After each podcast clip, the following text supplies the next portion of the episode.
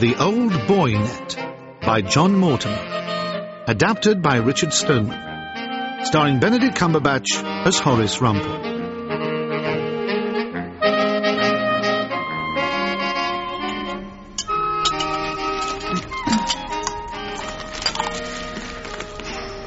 Rumpole? Rumpole, Hmm.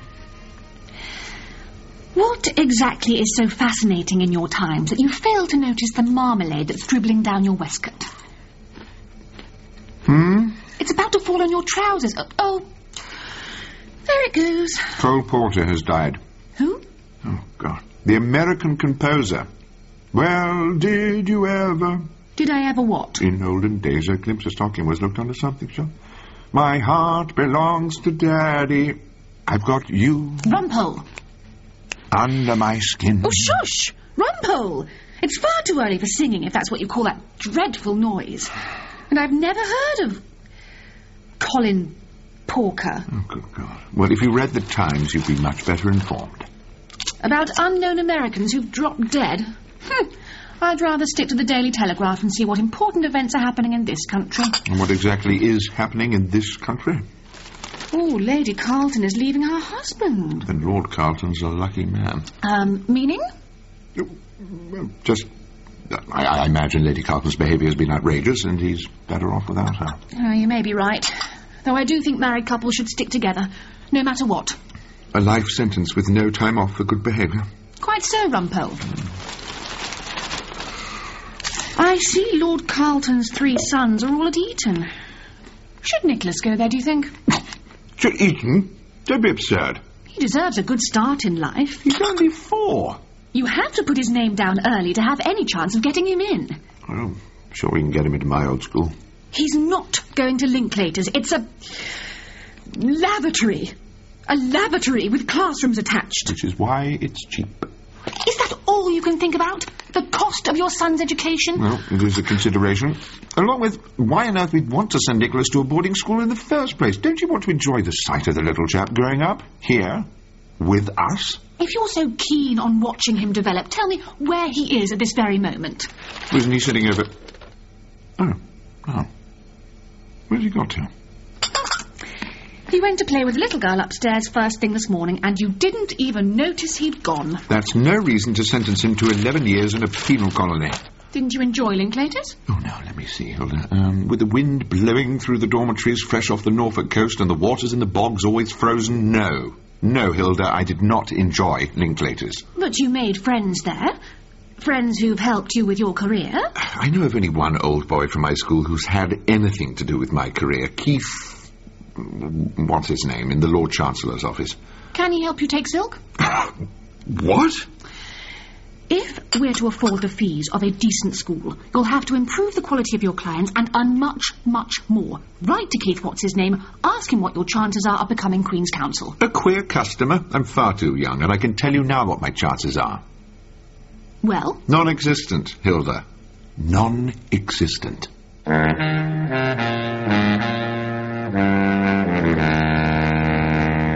As non-existent as the new briefs in my pigeonhole, which was filled, as usual, with circulars and manila envelopes. Mm, On Her Majesty's service, hasn't our gracious Queen got anything better to do than keep writing me letters? Rumpole, Oh, God. have you heard the news? I've done it. Then your only course is to plead guilty. No, no. I've applied for Silk. Claude Erskine Brown, QC. How do you think that sounds? Hmm, pretty encouraging, if you're on the other side. Oh, now don't alienate me, Rumpole, or I won't take you on as my junior. But if I'm a QC as well... You, Rumpole? You? You're far too... Yeah? Uh, I was going to say hopeless. How dare you, you little... excuse me. Well, hello. I was looking for Horace Rumpole. Are you sure that's who you want, Miss, um... Trant. Phyllida Trant. I am uh, Horace Rumpole. Then I believe you're my pupil, Master. I, I, I am. Am I? Am I? Am I really? Yes. Yes, I believe so. My new pupil was a straight-laced young woman with horn-rimmed spectacles on the end of her delicate nose. We've had very few women in these chambers. Our clerk Henry says we don't uh, have the toilet accommodation. but I, for one, am all in favour of female barristers. Some of them, I'm sure, are just as good as men. Thank you. I think. Are you certain you're happy with Rumpole? What? It's not too late to change your mind. Well, being a woman, you you know that it's never too Oh, late. do to bugger off, Erskine Brown. Miss Trant is mine, and I will teach her all I know. And what will you do this afternoon? Come, Miss Trant, are you ready for your first con? Con? Conference. I have only one case on the boil at the moment. If you'd like to take notes, you may learn something. Oh, I am an unlessoned girl, unschooled, unpractised. Happy in this, I am not yet so old, but I may learn. Oh, ah, very good. Uh, don't tell me. Hamlet. A line from Ophelia. It's the Merchant of Venice, you ignoramus. It Seems Miss Trant is the Portia of our chambers.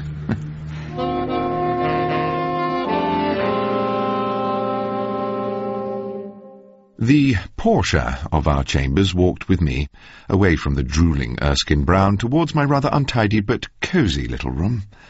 I told her about the case of R.V. Lee, Regina against Mr. Napier Lee. He was charged with running a disorderly house in Barnardine Square near Victoria Station. On top of that, there was something far worse, an accusation of blackmail. Which, as you know, is the demanding of money with menaces. But I really can't understand why anyone would say I'd do such a thing. My customers are such decent chaps. The public school, of course, and I do think that makes such a difference. You appalling old snob, was what I thought, but didn't say. Can I top you up, Mr. Lee, with some lapsang souchong? If you can pour without spilling quite so much this time, yes. and I'll have a biscuit, dear. What can you offer me? Mr. Lee was the sort of man for whom the term Digestives? louche might have been invented. His double-breasted pinstripe suit had seen better days, as And had he. Garibaldi. But the leather brogues were as polished as his vowels. All my visitors are thoroughly good sorts, Mr. Rumpole, from the absolute top drawer. Excellent jobs in the city, the civil service, because they went to decent schools, like me. I was at Lawnhurst. Do you know it? I know of it, of course. Academically excellent, but unforgiving if you didn't quite fit in with the rest of the boys. Mr. Lee, it may be very pleasant to sit here discussing the merits of the public school system, but you are charged with obtaining money by threats from a man No, called... no. Please, Mr. Rumpole, there's no need to name names. Suffice to say, we're talking about a friend of mine. A man who went to Lawnhurst, then New College, Oxford, the Brigade of Guards, and finally the Foreign Office. I would have joined the Foreign Office myself, but I didn't quite have the parlez-vous, as it were. Well, the gentleman in question, the alleged victim, seems to have paid one of your gas bills.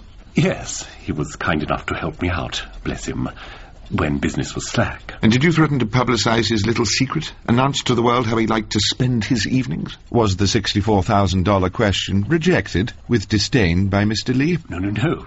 No, that would have been against the code. One never sneaks. And I really think that's all I can tell you, Mr. Rumpole. No, it's not. You can also tell me how on earth you got into this brothel business of yours. You really don't look the type. The type. Well, I've met a number of madams running houses of ill repute. None of them was a middle-aged gentleman in a suit and an old-school tie. It's not what I would choose to do, but I'm not permitted to practice any more in the profession for which I trained. And what was that, Mr. Lee? Is she allowed to ask me questions? Yes, she is, as long as she makes notes of the answers. Hmm. Your profession? Physiotherapy. These hands can work wonders. Uh, at least, they used to work wonders. But there were some unfounded accusations from men who should have known better, and I had to look elsewhere for regular income. I ran into a friend in a bar in the West End, and we talked about the possibility of setting up a business catering for the nicer sort of customer, for people I knew on the old boy net. Was this friend, by any chance, someone from school? The friend you mentioned before, from Lawnhurst? Oh, I couldn't possibly confirm or deny. Hmm, I see. Against the code? As I said, one never sneaks. It's the unwritten law.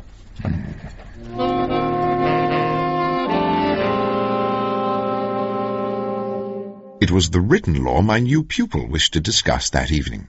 and I decided that Pomeroy's Wine Bar was the perfect classroom in which to avoid the subject. But, but surely the Sexual Offences Act of 1956. Oh, please don't worry about the specific legislation, young Portia. It's actually Phyllida. The only question you have to ask tonight is, should we have another glass of Chateau Thames Embankment, or should we make it the whole bottle? Ah, Rumpo. Oh, God. I have found you. Both of you. what are we drinking? We are drinking some vin extremely ordinaire. You can choose whatever you want at your own table, wherever that might be. Well, why don't I squeeze in here? Oh, I'm not sure there's room. Oh, well, we really ought to get better acquainted, given we'll be seeing so much of each other next week. What on earth do you mean? I'm again you, in the Bordy House. Oh, really? That's the one. And we're all in front of His Honour Judge Bullingham. Oh, God, which practical joker picked the Mad Bull? Mad Bull? Rumpole has funny names for every judge he appears before. Indeed, you'll find Rumpole tries to be funny about most things. If you prefer a more serious pupil, Master, I hope you haven't come here to poach young Portia. I, I mean, uh, uh, Phyllida. I've come here merely to discuss the case against Mr. Napier Lee. Do you know much about brothels, Miss Trant? Have you had any experience in that line of work? I've never been a prostitute, if that's what you're asking. Oh, good Lord, no. I, I, I wasn't suggesting I... No, of course you've never been... I, well, not that you couldn't be if you wanted, and charge an awful lot, but... Uh, um, it's up to time. Uh, I really ought to be going. Uh, good night, Rumpole. good night, Miss... Uh, Miss... Um, Is he always like that? Oh, I'm afraid so. But you dealt with him extremely well. Whenever he tries to proposition the attractive young women in chambers, it's usually they who end up going puce with embarrassment. Do you think of me as an attractive young woman, Mr. Rumpole? I, I think. Um, I. I think. Um, it's, it's time I went home.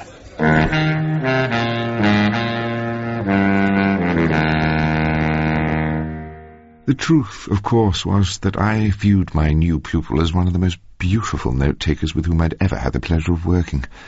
Her appearance in wig gown, stiff collar, white bands, and horn-trimmed spectacles was, to my mind, one of flagrant sexuality.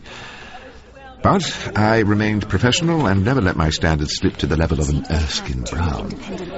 Together, we read through the evidence, and by the time Judge Bullingham took his place in Court 3 of the Old Bailey, I was prepared for most eventualities, though not, as it transpired, for the legal bombshell that was about to be detonated by Miss Trant herself. Lots of press here, Mr. Rumpole. Hmm? Oh, yes. Well, they love a good story about prominent citizens cavorting with women of ill repute in a large house just a stone's throw from Parliament. Good Lord! I knew that girl. Where? Over there. She must be some kind of journalist. Sitting in the press box? Huh. Well, one would certainly hope so. All rise. All those with any business before my lords, the Queen's justices, come forth and give their attendance. God save the Queen. I swear by Almighty God that I will faithfully try the defendant and give a true verdict according to the evidence. try the defendant and give a true verdict. With the jury sworn the in. Erskine Brown embarked on his opening speech. I closed my eyes, hoping to indicate that nothing he said could possibly be of the slightest interest. Decent men, family men, men who had earned the respect of the community and were placed in positions of trust, found themselves tempted by this house, 66 Barnardine Square. Some of you, members of the jury, may know the area of Victoria. You may know its brightly lit avenues and busy railway station. I'm sure none of you know the darker streets, where the market is in human flesh. Men left that particular house with their consciences burdened with guilt and their wallets lightened. In the case of one of the witnesses I'm about to call, the financial gain to the man who exercised this appalling trade was considerably more. My lord, this is the subject of count two of the indictment. I opened my eyes as the judge weighed in. Yes, Mr. Erskine Brown. The blackmail. The bull looked at the jury to remind them that this was a very grave charge indeed, and then glowered at me as though it were all my fault. Members of the jury, A suitable motto to be written up over the door of 66 Barnardine Square was that which Dante chose for his Inferno. Hmm. Abandon hope, all ye who enter here. Because, of course, once he was in the door and once the spiders got to know who he was, the fly was trapped. He couldn't get away. And if he was a man who enjoyed a high and responsible position, he would pay anything to buy the silence of the defendant. The jury looked at Mr. Lee as he sat in the dock, legs neatly crossed, hair neatly combed, and quite possibly dyed. The usher brought into court a tall, distinguished-looking man wearing a dark suit, a striped shirt, and a guard's tie. He walked with the stiff, upper-lipped expression of an officer and gentleman marching out to face a firing squad. Once in the witness box, he lifted the Bible, raised his eyes to heaven, and repeated the oath as though it were his last will and testament. And nothing but the truth. So help me God. When he had finished, he put the good book down and turned to face the fusillade of Erskine Brown's questions. I quickly gave vent to a loud mutter. Name, please. My lord, I would like to make the usual application in a case of blackmail. I ask that this witness should be known simply as Mr. X, and that your lordship directs the ladies and gentlemen of the press not to repeat his name under any circumstance. That seems very proper order to make in view of this gentleman's position. I imagine you have no objection, Mr. Rumpole? I would have no objection, my lord, provided a similar concession is made for the benefit of my client. My lord, uh, perhaps we should continue with this argument in the absence of the jury. Oh, oh, very well. Members of the jury, unfortunately, legal matters arise from time to time which have to be resolved. Would you go to your room, please? We shouldn't have to keep you there for very long. The jury filed out, grateful for a smoke and a cup of Old Bailey coffee. I noticed that the girl in the press box was writing furiously in her notebook. But then the bull fixed me with a malevolent eye. Mr. Rumpole, did I hear a somewhat unusual argument with regard to the defendant in this case? That he should be known as Mr. Y or Mr. Z. Why not, my lord? What? Why not, Mr. Rumpole? My client has suffered a barrage of prejudicial publicity in the newspapers, but this witness can creep into court under cover of a letter from the alphabet to preserve his precious respectability? There is no charge against the witness. He is innocent of any crime. And so is my client, until he's proven guilty. Or doesn't that rule still apply in your lordship's court? Mr. Rumpole, this court is entitled to some respect. Your application is refused. Your client's name can be published, and his case reported in full. Mr. Erskine Brown, I suppose the argument concerning this witness uh, would be that uh, if his secrets were uh, exposed to the public, then the, the, the threat of blackmail would have, uh, in effect, been successful. Your lordship puts it so much better than I ever could. Oh, God. And your answer to that, Mr. Rumpole? What blackmail are we talking about? There hasn't yet been a word of evidence concerning blackmail. Nothing has been proved. Nothing. In my submission, your lordship cannot make a decision based on unproven allegations, and we must consider one more thing. Must we? British justice is meant to take place in public. Justice is not to be seen cowering behind an initial, be it X, Y, or Z. Is that all, Mr. Rumpole? I think your lordship has my argument. Yes, I think I do. And I'll give my judgment now, so the witness may have his lunch with some degree of peace of mind.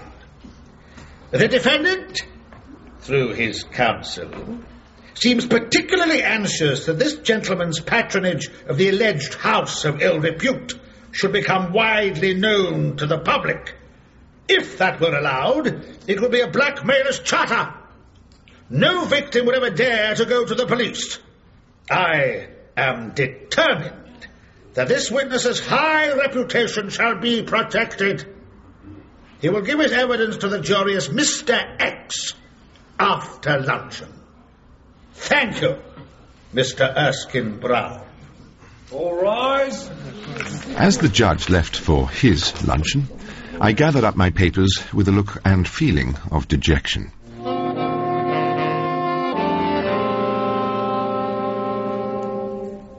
Outside the court, I saw Phyllida Trant, my learned note-taker, in close conversation with the girl from the press box. And I'll meet you here about half past one. Oh, Mr. Rumpole, I'm sorry. Uh, we should visit Mr. Lee and get something to eat. Steak and kidney pudding, boss. Oh, yum yum. Um, who was that you were talking to? Isabel Vincent. She was a prefect when I was at Benenden. It seems she's just joined the Evening Standard. As a hack. They do have female journalists on the paper. I believe the toilet accommodation is pretty impressive. And I'm sure the women are every bit as devious as their male colleagues. Oh, Izzie's not devious. She's incredibly bright. At school, I rather hero worshipped her. But I found a new hero now. Oh? You, Mr. Rumpole. Don't be silly. Oh, you were splendid in court. Really fighting for your client. I fear I was merely going through the motions heading towards a graceful defeat. Well, I think it's jolly unfair keeping his name a secret, the main witness. Whose identity I imagine you know. He signed the deposition, so yes, I know his name.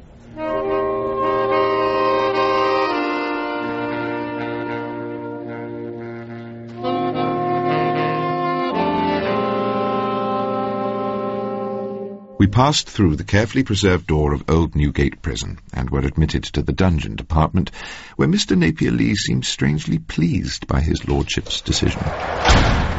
I'm glad the judge refused your application, Mr. Rumpole. It would be ghastly to see uh, Mr. X's name splashed around the papers. All the chaps who came to my house knew they could trust me. Yes, yes, the old boy net. But this fellow, Mr. X, as I now have to call him, he sneaked on you. Why not return the favour? That's not how it works. Whatever he's done, I have to do the decent thing. Well, what you might have to do is five years for blackmail. Why the gas bill? I'm sorry? Mr. X paid one of your gas bills. Why? Well, he was always very sweet, very kind. Even at school, when some of the other boys. The bills used to lie on my hall table, and he just offered to pay one on my behalf. How did he pay? What?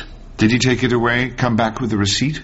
Oh, no, no, he left the right amount, sealed in a little blue envelope. Ah. Cash? with a compliment slip from his office, the amount written down and the date, and I remember he signed in purple ink. Purple ink. How very distinctive. Mr. X is either very naive or... Or what? I don't know. And I fear we may never get a chance to find out. Hmm.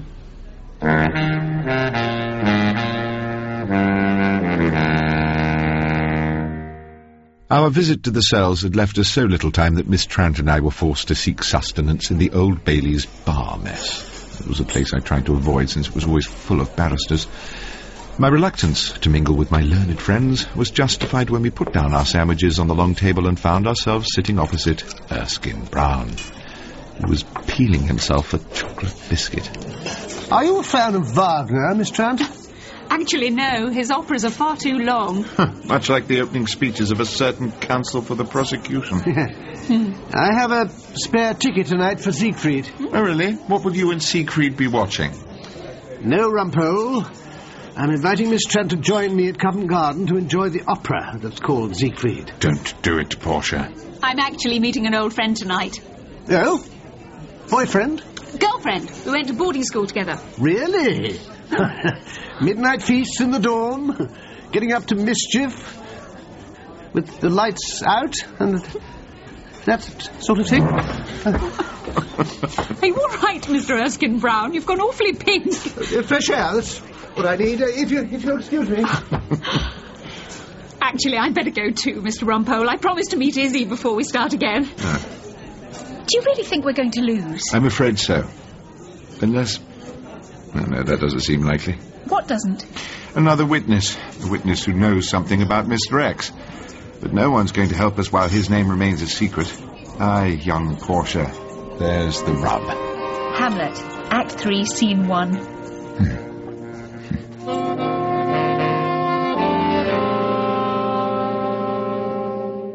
Back in Court 3, the gentleman in the guard's tie gave his damning evidence of blackmail to an attentive jury. And an appreciative mad bull. It wasn't until later in the afternoon that I rose to cross-examine. Uh, you won't mind me calling you Mr. X? Mr. X? No. I thought you wouldn't. Now, Mr. X, for how long were you an habitué of this house of ill repute? Really, Mr. Rumpole, does that make the slightest bit of difference? Please answer the question, uh, unless my lord rules against it on a point of law. I had been visiting there for about five years. On your way home from directing the nation's international affairs? Mr. Rumpole! Very well. On your way home from your office, before you lost yourself in the bosom of your family, you lost yourself, or rather you paid a visit to the ladies of number 66 Barnardine Square. Yes. How did you first hear of the place? A bit of gossip at the club, an advertisement in the Times personal column. Uh, members of the jury, please. Uh, Mr. X, the question was, how did you first hear of the place? I heard about it from a friend. An old friend? A friend of long standing? Mr. Rumpole, what has this got to do with it? My lord, I'm fighting this case in the dark with my hands tied behind my back against a prosecution witness who's chosen to shelter behind a screen of anonymity. I really think I should be allowed to cross-examine him as I think fit. Very well. But it remains to be seen if these questions will do our client any good in the eyes of the jury. Mr. X, was this friend you mentioned someone you'd known from your school days? Yes. You'd kept up with him? No, we met again after an interval of a good many years. Where did you meet? In a pub. Uh, bar, actually. Near Victoria Station? In that area, yes. And when you met your friend, what did your friend tell you he'd been up to lately? He said he'd been unlucky. Some trouble with his professional reputation. But he said he had a house nearby from which he was hoping to start a new business. A new business? In agreeable ladies? Yes. Hmm. How long ago was this meeting in a bar near Victoria Station? About five years. And the school friend we're talking about, was it the defendant, Mr. Lee? Yes. I'm sorry? Yes. You'd known each other ever since the two of you met at Lawnhurst School, what, um, 45 years ago? And since you met again just five years ago, Mr. Lee could have blackmailed you at any time he chose. Yes. But he made no suggestion of the kind until a few months ago. That's correct. Just after you'd paid a gas bill. Uh, this bill. I don't know what bill you're... You left the cash to settle the account along with a compliment slip and a handwritten receipt signed in purple ink. Why? Why? Why leave evidence that you were a visitor to this house of ill repute? Was it because you wanted proof on which to base this unfounded allegation of blackmail? No. I, I suppose I, I... I didn't really think about it. Hmm. Thank you, Mr. X.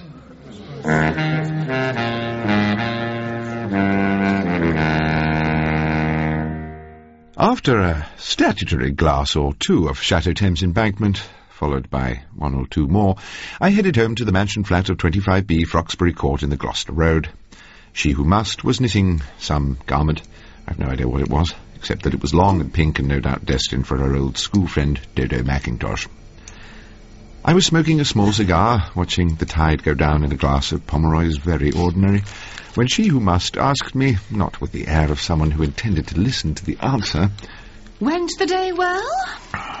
You could describe it as a nightmare. You mean it didn't go well? I mean, the mad bull is madder than ever, and my client thinks it's in the best public school tradition to get convicted of blackmail. And what about Silk? What progress in that department? Oh, I've written to Keith, what's his name, asking him about my chances. If you don't become a QC, we can't send Nicholas to school. We could send him to a local school. Oh, don't be absurd. Oh, absurd, really? The prospect of bumping into your very own son every day appalls you, does it? We must give him the best education money can buy. But if we don't have any money? Then you must find it. Of course, Hilda. Of course. Oh, my God. Have you seen this? I had turned to the page of my Evening Standard to find the byline of one Isabel Vincent. Oh, good Lord! What is it, Rumpole? It is believed that Mr. X is, in fact, a senior civil servant at the Foreign Office. Sir Cuthbert Pericles is just one of the men highly placed in public life who are alleged to have visited the house in Barnardine Square. Oh, God. Do you hear that, Hilda? Hear what? A loud noise from Kensington. I think Judge Bullingham just exploded.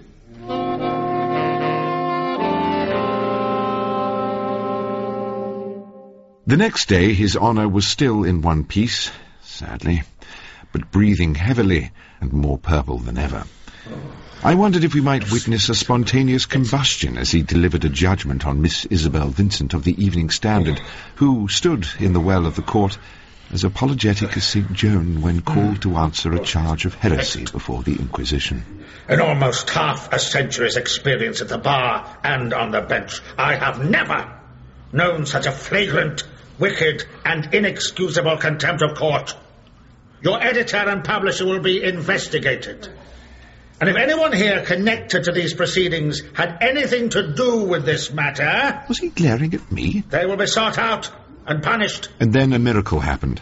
Miss Trant whispered the news that a man from the Foreign Office was waiting to give evidence and would I like to call him first. Of course I want him first. I will send the papers to the proper quarter in order that it may be decided what action shall be taken against this most foolish and wicked young woman. Isabel left the court with her head held high and with a meaningful glance at Miss Trant, who was still talking to me. You said we needed a witness who knows something about Mr. X. Before I could take in all the new information thrust in front of me, the show was on the road again, and I was opening our defence to the jury. Um, m- members of the jury, it is my, my duty to outline to you the evidence I will call, which includes a witness who may be able to penetrate the pall of secrecy which has fallen over this case. He may have the bad manners and rotten taste to tell us the truth about the evidence. He may be able to cast aside the old boy net. So let me call. uh, let, let, let me call. Who am I calling? Mr. Stephen Lucas. Mr. Stewart? Stephen Stephen? Lucas. Lucas! A man came into court, entered the witness box, and promised to tell the truth, the whole truth, and nothing but the truth. He was a smaller, fatter, more jovial type of person than Mr. X, but when he spoke it was with the impatient confidence of someone who had spent many years in a trusted position in the corridors of power. I quickly tried to read the notes prepared for me by Miss Trant. So, Mr. Lucross. Uh, Lucas, Quite so. Are you. Are you a member of the Foreign Office Legal Department? Yes, I am. Good, good. And do you know the witness who we are calling Mr. X? He's still in court, so you can identify him if you wish. I know that witness, yes. Are you a friend of his? Uh, we uh, meet in the Foreign Office now and again. I would say I've known him fairly well over a long period. Do you remember having lunch with him at his club about a year ago? Yes. Was that at his invitation? Yes, it was. What did you discuss? Well, uh, a number of things. Uh, the work of my department and so on. And then he asked me some questions about contempt of court. He seemed to want my opinion as a lawyer. Uh, it's not really my subject, but I told him what I knew. Uh, what aspect of the law was Mr. X particularly interested in? In the court's power to order that the name of a witness in a blackmail case should be kept secret, perhaps forever. I remember him saying that if you didn't want your name to come out in a particular scandal or something of that sort, all you have to do would be to accuse someone of blackmail. Mr. Lucas, what made you remember this conversation? It was last night. I was travelling home on the train when I turned the page of my evening standard, and there it was the name of, uh, uh, of, of Mr. X. So, Mr. Lucas, you would never have come here to give evidence if there hadn't been a flagrant contempt of court Uh, and Mr. X's name hadn't been printed in the newspaper. It is, of course, most unfortunate, Mr. Erskine Brown. But I can't exclude this evidence. But you agree it is most unfortunate. It is most unfortunate, yes. But the harm's been done. Mr. Lee gave evidence and denied the blackmail in a pained sort of way. He answered Erskine Brown's passionate denunciations with excessively polite murmurs of dissent, and then, almost before I knew it, final speech time was upon us. Members of the jury, Mr. X could not stop popping into the friendly house in Barnardine Square. But he was terrified the place might be raided and his name would come out in the ensuing scandal. So he hit on this somewhat over-ingenious device. A compliment slip signed by him in purple ink. A sure proof that he had paid money on behalf of Mr. Lee could lay the basis for a trumped-up blackmail charge that would keep his name a secret forever. It was an elaborate plan, complicated, expensive, and entirely futile. Just the sort of plan you may think that would occur to someone high up in the government of our country. Why was it futile? Because Mr. X need have had no fear. Mr. Lee would never have betrayed his pathetic little secrets. He had his pathetic little code. For Mr. Lee, it was a question of morality. The judge summed up, the jury stayed out for three hours, and for the disorderly house, Napier Lee got six months. For the blackmail, he was found not guilty.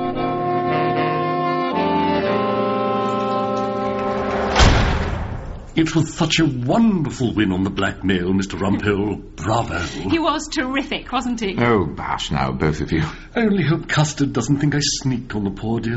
Who the hell's Custard? Pericles. His first name is Cuthbert, so we called him Custard at Lawnhurst. Oh, mm, yes, very amusing. I imagine prison will be just like my old school. I fear it'll be more like my old school. You never told me where you went. And you haven't told me where I can find you when I regain my freedom. Why would you want to find me? To celebrate. You've been so marvellous throughout this whole business, Mr. Rumpole. You must let me treat you to a weekend away.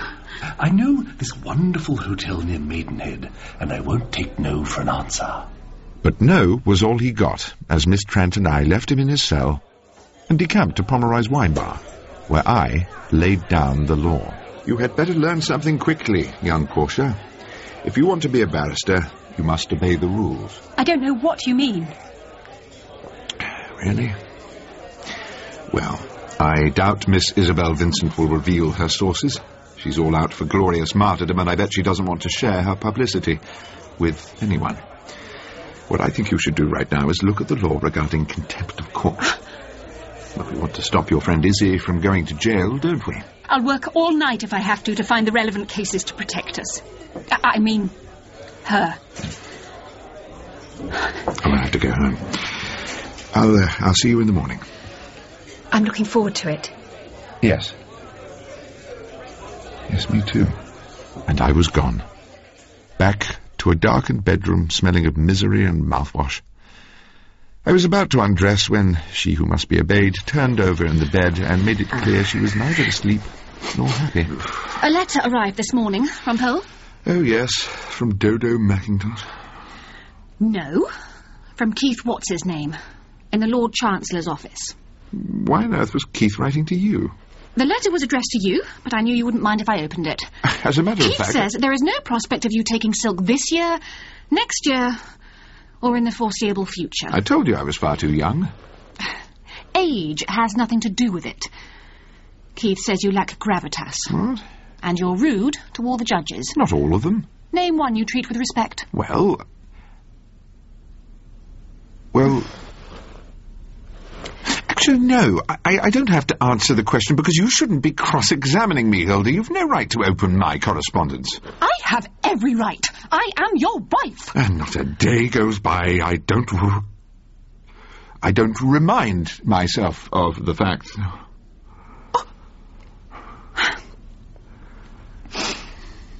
Perhaps you should sleep elsewhere tonight, Rumpole. Oh, I intend to. What, why are you putting your jacket back on? Where are you going, Rumpole? Rumpole!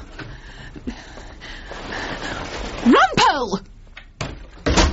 And without the money for a hotel room, I made my way towards the only comfortable sofa I knew in central London.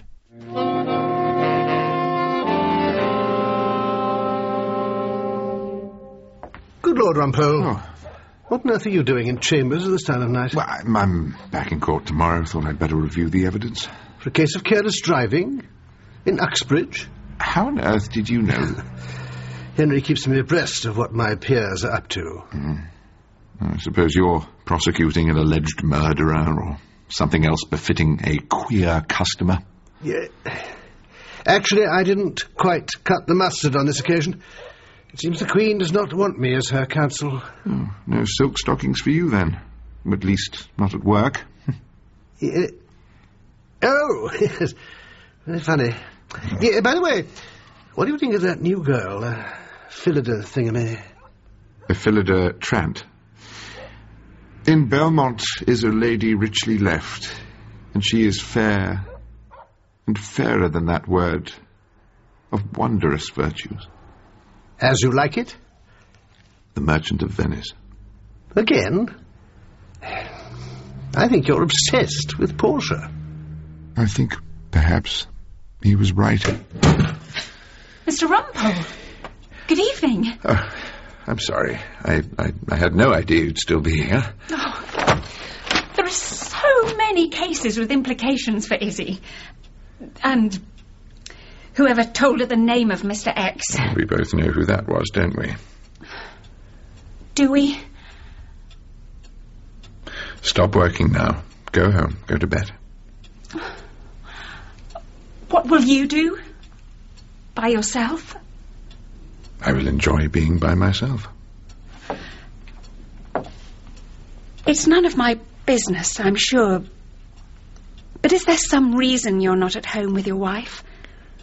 It, is indeed none of your business, and there is indeed a reason I'm not with my wife. Will you protect me from the law? I'll, I'll do my very, very best. now, here, let me uh, help you on with your coat. Oh, you're awfully kind. There, just pull up the collar. Thank you. You quite sure you meant to do that? Do you wish I hadn't? I only came here to get some sleep on, on, on the sofa. You do look very tired. Perhaps you should sit. Perhaps I should. Will you join me?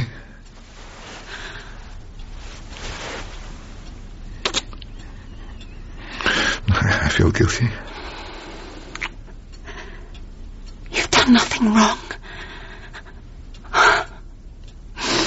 Not yet.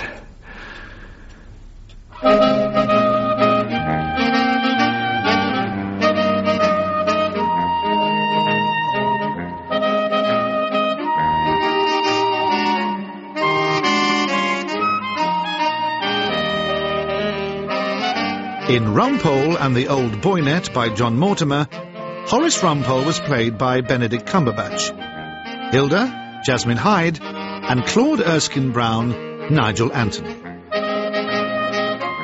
Sir Cuthbert and Mr. Lee were played by Ewan Bailey, Phyllida Trant, Kathy Sarah, and Judge Bullingham and Stephen Lucas, Stephen Critchlow. Other parts were played by members of the company. Rumpole and the Old Boy Net was adapted by Richard Stoneman, directed by Marilyn Imrie, and is a Catherine Bailey production for BBC Radio 4.